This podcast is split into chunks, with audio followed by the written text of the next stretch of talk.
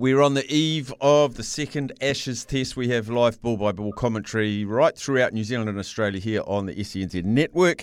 And joining us now, a man who's up to his eyeballs in it. He's a cricket writer for The Guardian in the UK, Simon Burnton. Thanks for jumping on late at night for us down here. We're incredibly excited.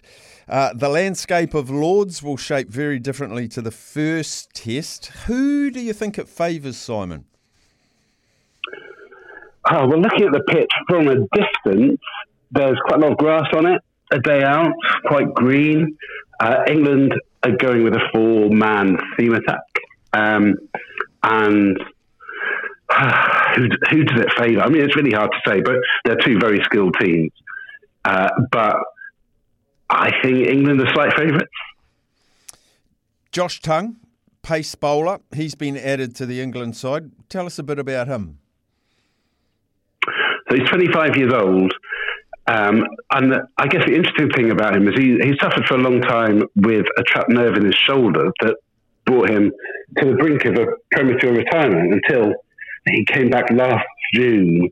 But until there was a kind of breakthrough, he was given a cortisone injection that alleviated everything. He was seriously considering retiring from the game in his early 20s, and his comeback from that, like, he was quite hyped when he first broke into the county circuit. Then injury kind of pushed him away for a few years, and over the last year he's come back. He made his debut earlier in the month against Ireland, and he looked pretty good. He got no wickets in the first innings, but bowled well, I thought. In the second innings, his luck came good, and he got five. So he's already on the honours board at Lord's, and he shows some promise. He bowls reasonably quickly. Some sustains paces between 85 and 90 miles an hour. Seems kind of quite versatile. Mm. And importantly for England, given the way most of their bowlers keep falling apart, he seems to be able to kind of put in a real shift. Now, Lords, looking at the England team, Simon, their batters want flat pitches so they can play their baseball, but their bowlers want assistance from the pitch. Where on the barometer do you think the conditions, who's going to enjoy Lords more? From the England team, will it be the batters or bowlers? So look at the pitch and the weather forecast. It looks like there's going to be assistance like from the pitch and in the air for seam bowlers. So there are alarm bells going as far as the batting is concerned. I kind of expect whoever wins the toss will have a bowl, and it has, I don't know, the slightly dangerous, calamitous early collapse potential. So we'll see how it pans out, but certainly looking at the wicket today, if I were a seam bowler, I'd be licking my lips. I want to ask you about Joe Root. He was captain for 64 test matches. He's now no longer captain. Without the captaincy armband, is it agreeing with him? Does he look a little bit lighter and a little bit freer without the burden of captaincy? Yeah, he's one of those players that seems to have been genuinely transformed under the captaincy of Ben Stokes and Brendan McCullum's coaching. His average has gone up quite a lot to getting on for 60 since they took over, and his strike rate's up, and he generally seems a much happier human being.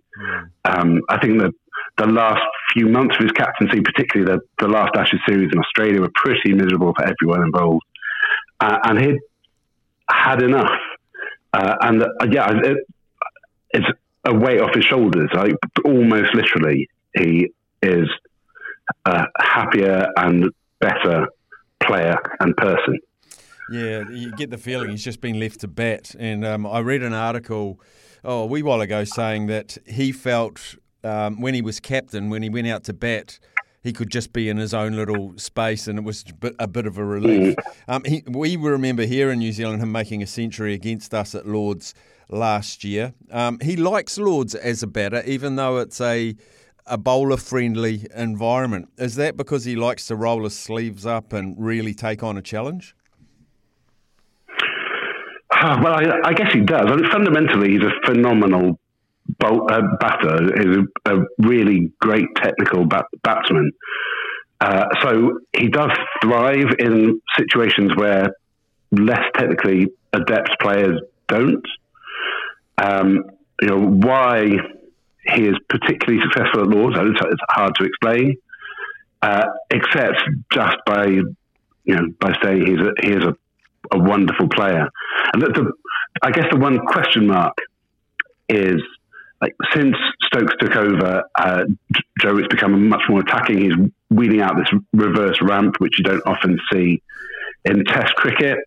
But he sees as a low-risk option. And I mean, for most humans, a shot like that would be simply unachievable.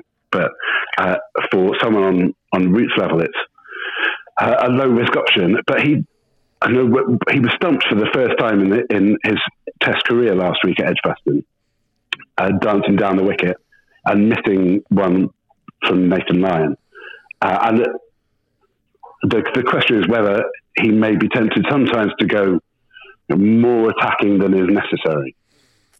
Johnny Bairstow, I want to ask you about a wonderful aggressive batter when he's on song. Is his selection safe in the medium short term? He dropped Usman Khawaja on the fourth day, which turned out to be quite a crucial drop. Is he safe? I think that his batting last year made his return inevitable, and the only way they could really squeeze him in, given that in the meantime Harry Brook had emerged as another undroppable batter, was by giving him the gloves. And he has put a lot of work into his wicket keeping over the years and sees it as a strength. But last week there were mistakes, and the fact is that he's coming off a long break from the game, a serious injury, and maybe he's a little bit heavy. He's not, at peak fitness at this point, and certainly if you compare the wicket keepers of the two teams. Last week, it was one of the areas where Australia had a clear advantage. Is his position in the team safe? I think as long as he is batting well, you've got to say it is. He bats. He's like the epitome of the so-called baseball style. Produced some incredible innings last summer, and England's, certainly the team we've picked for this week, need that strength at number 7. I think that if you were to swap him for a better wicketkeeper but a lesser bat, you would probably regret that decision as well. If he puts catches down, it looks like a foolhardy approach and an over-aggressive approach to have this high-class, high-quality, fast-scoring batter who's not optimal behind the stumps. But the question is what you regret most, and perhaps they think that in a bad game he might put down a catch or two, but probably score 50, 60, 70 runs more than another wicketkeeper might. Yeah. So overall they win. Moeen Ali. I love the story about Moeen Ali getting the text message from Ben Stokes with just Ashes ? And the reply LOL, and then he's come back into the team. Question over his fitness. Do you believe he will play, or do you believe he will be fit? And if fit, will he be selected, given that they look like they're going to look at a pace attack? Well, we've announced our team today and he's not in it, so he's definitely not playing this week. So... he was saying yesterday that his finger was good, and he definitely bowled in practice. But given that it was only a matter of days since he basically couldn't bowl at all because of the pain he was having, I thought it would be an optimistic pick to put him in the team this week. But I wouldn't be surprised to see him back next week. Now, Aussie haven't. Incredibly, I didn't know this until I read it, Aussie haven't won the Ashes in England for 22 years. That's an incredible stat. And the other incredible stat out of Australia is Nathan Lyon's playing his 100th consecutive test match. Doesn't seem to matter what conditions Nathan Lyon is dished up. They just pick him every single time. What are the English cricket fans, media, players make of Nathan Lyon? Well, I think that he is... I think that in the past he has said a few controversial things about England in the media or about their players in the media, and that has made him someone the crowd picks on sometimes. They certainly did at Edgbaston last week. But I actually think he's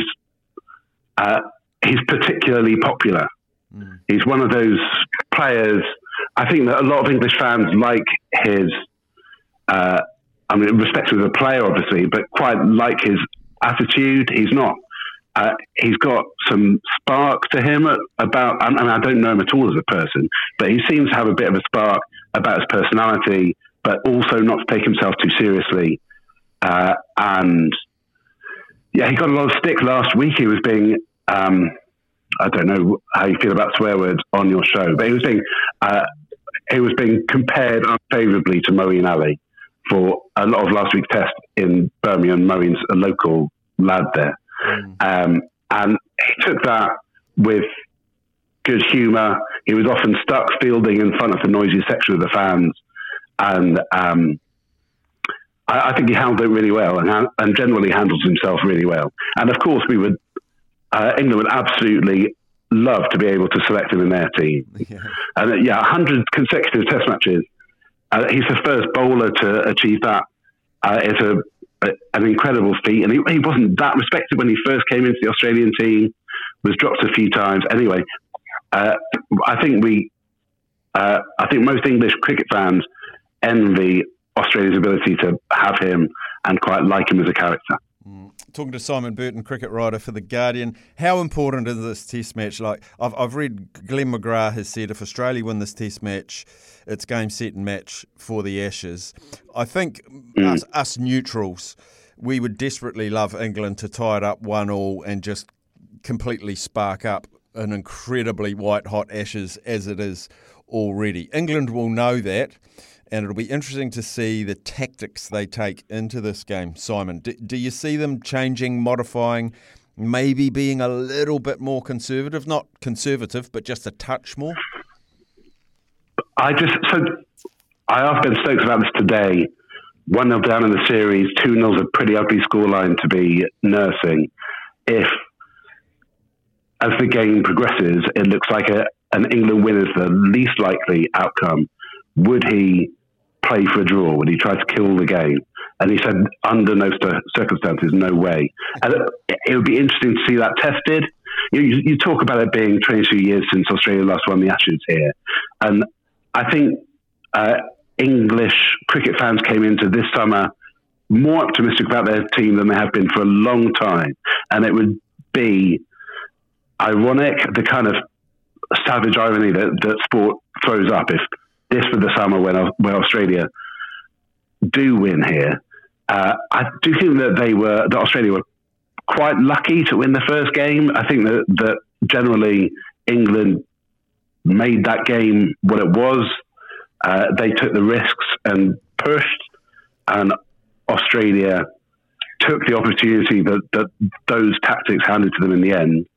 But Pat Cummins today talks about it being a real boost. They managed to win that game despite not playing particularly well, or some of their key players not playing particularly well, and Smith and Labuschagne didn't really contribute. But England, it felt like England made a lot of mistakes during the game. There were a lot of no balls bowled, chances dropped, some poor shots taken, some wickets given away, and that if both teams had played to an average level, England would probably have won reasonably comfortably. So we'll see what happens this week. But 2-0 is definitely not a scoreline that England want to be having to deal with after two matches. The theatre of Lord's awaits both these teams. I just cannot think of a better stage. I've never been to Lord's. It's one of my bucket list items, Simon. The atmosphere in there, the history, the long room, all of those things around Lord's. You couldn't ask for a better venue for this very crucial test. I have to say I'm a bit less keen on Lord's. I think it's a kind of strange place. It's like it's got the history, of course, but it is like a bubble of white privilege. And this is something that English cricket is dealing with at the moment anyway. But there's a lot of, like, when you walk round, if you walk round the outfield at the end of a day's play at Lord's, there's lots of champagne corks that have been popped in the stands the day's gone on. Doesn't really happen in other cricket grounds around the country. You know, people drink more, more standard everyday beverages than champagne. Lord's is just a slightly odd, slightly uncomfortable bubble unless you're from that world. And certainly in Edgbaston, where we were last week in Birmingham, the fans were a lot noisier, and it feels more, and to me, it feels like a better reflection of the society we live in than Lord's does. That's beautifully painted, Simon. That's why you're a good writer, I'm imagining. That you've painted a beautiful picture for me. Hey, I won't hold you up anymore. We really appreciate in New Zealand down here you joining us out of the UK. We can't wait to bring the commentary, as I say, to all of Australia and New Zealand on our network. Thanks heaps for joining us, Simon. Really enjoyed the chat. No problem at all. Thank you.